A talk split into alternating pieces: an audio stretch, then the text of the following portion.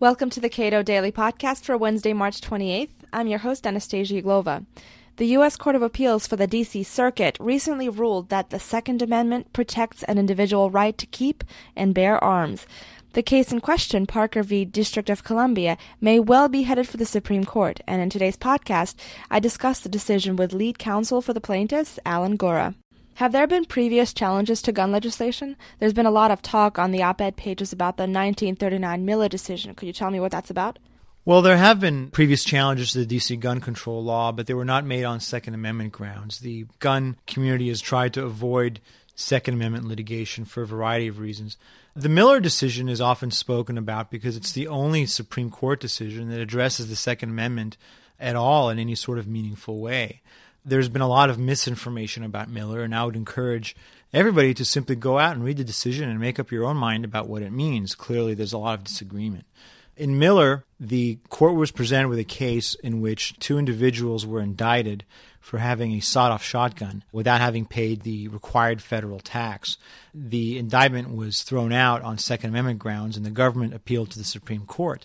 In Miller, the government was successful in getting the case reversed. And what the court said in Miller is this there was a question as to whether or not the sawed off shotgun in question was the kind of gun that's protected by the Second Amendment. But there was really no question at all that Mr. Miller and his co defendant were individuals entitled to assert that right. The government had made an argument in its papers that the right was only collective, that it didn't apply to individuals, but the court refused to entertain that argument. And in fact, in the court's language, it discussed the militia and found that the militia simply comprised of everyday, ordinary citizens who could be expected to bring their own arms supplied by themselves in times of need to defend the public. So, certainly, while there's a lot of noise about Miller and how it supposedly enacted a collective rights point of view, that's simply not the case. The whole basis of Miller was that Mr. Miller was entitled to claim a Second Amendment right. The only question is whether or not the right was extended to a sawed off shotgun. Why are courts hearing Second Amendment cases confused by the language of the Constitution?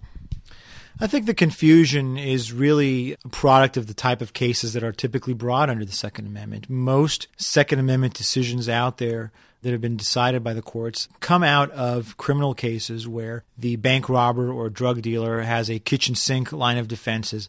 And by the time the court gets to his Second Amendment claim, typically it's not really interested in engaging in any kind of analysis or thought whatsoever. Virtually all of the collective rights decisions that are currently on the books don't engage in any sort of analysis of the Second Amendment or of the history or of the language. They just sort of parrot this one line about, well, it's a collective right. We don't have to think about it. And certainly any reasoned analysis and actual consideration of the text reveals the very obvious conclusion, which is that it's an individual right. Does the court's holding in Parker mean that henceforth any kind of gun legislation would require amending the Constitution? No, the court in Parker explained quite clearly that the government still has the ability to regulate the ownership of guns, just like the court can regulate speech and the court can regulate the exercise of other rights. But the government has to understand that there's a right at stake. So, what the government cannot do is abolish all gun ownership, as it basically did here in this case. There's a difference between enacting some kind of a safety regulation that has some sort of reasonable relationship to a compelling governmental interest as opposed to a complete ban on all people having a gun, period, which clearly violates the right to have a firearm. The Parker litigation is limited to the right to carry a gun in one's own home, but what in the Second Amendment stipulates that this right is limited strictly to domiciles? Nothing. The Second Amendment states that you have a right to keep and bear arms. Keep, we argue, means that you can keep a gun, and if you keep a gun anywhere, most likely it's going to be inside your home. That's where you keep just about everything. And bearing arms is not really a part of our case. We did not argue that the Second Amendment extends to, say, concealed carry issues and things like that. We chose not to address that in this case, but we do believe that certainly the Second Amendment would extend protections to that kind of scenario as well. It's not something that's before the court right now. We're not there at this point in time but that's something that future courts may indeed be asked to consider. You chose not to pursue this because you're picking your battles? That's correct. People often don't understand it. We can't have one case that's about everything. There are thousands of different styles of gun control regulations, and some of them are appropriate and some of them are not.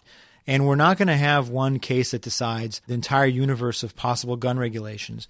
We have to frame the question for the court in the narrowest way possible. That's what lawyers do in constitutional cases. The court is interested in thinking about discrete concepts. And the point of this litigation is to establish that there's an individual right to have a gun under the Second Amendment. And if the individual right means anything, it means that you have a right to keep a simple, ordinary firearm inside your house. Period. That is the absolute minimum of the Second Amendment. And it's going to be for future cases to decide all the other myriad issues that come up under gun control schemes. And some of those cases will be successful and some will not. We'll just have to see. What do you expect will happen to this case on appeal? Will the Supreme Court hear it? I believe that there's a very good chance that the Supreme Court's going to hear the case. We certainly hope that they do because we want the benefits of the Parker holding to apply nationwide. Of course, we can't predict that. The court is in charge of its own docket, and it's up to the D.C. government to decide whether or not they want to take it to the Supreme Court. Now, are you concerned about legislative action that would repeal gun laws and preempt effectively any final holding in this case? Yes, we are. This is the thing that actually we're most concerned about these days. There are many members of Congress. Congress can make laws for the District of Columbia. It's part of the Constitution. There are many members of Congress who feel strongly about gun rights and are sympathetic to the plight of people in D.C. And we think that we simply need to educate the Congress better as to what the consequences of legislation would be right now. There are many things that Congress can do legislatively that would help implement a decision. There are many other unjust and simply outlandish gun laws in this city that, that Congress should address. However, if Congress repeals the laws that we have successfully had overturned before the appellate process is over, then our case will be vacated and dismissed. The decision would have no presidential effect. And what's going to happen is what we had feared all along, which is that the Supreme Court's not going to forget about the issue. They get the Constitution in their chambers too, and they know it has a Second Amendment in it. And they certainly get petitions from other folks who make Second Amendment claims. The Supreme Court, if they do not consider our case, is quite likely in the immediate future to take another case, a case arising in a felon in possession situation, perhaps a drug dealer, a bank robber, those kinds of things, where the Second Amendment, we fear, would not be best resolved. We don't think that the basic rights of Americans should be resolved within the paradigm of some criminal person making an absurd argument. We think it's best that the court consider the Second Amendment within a context of a case like this law abiding, peaceful people who simply want to have a simple, ordinary gun inside their house. The majority of support for the Cato Institute's work comes from individuals, and Cato depends solely on tax deductible contributions to provide the public with a wealth of free resources, including this podcast. We hope you'll consider supporting or even joining Cato. For information, please go to www.cato.org.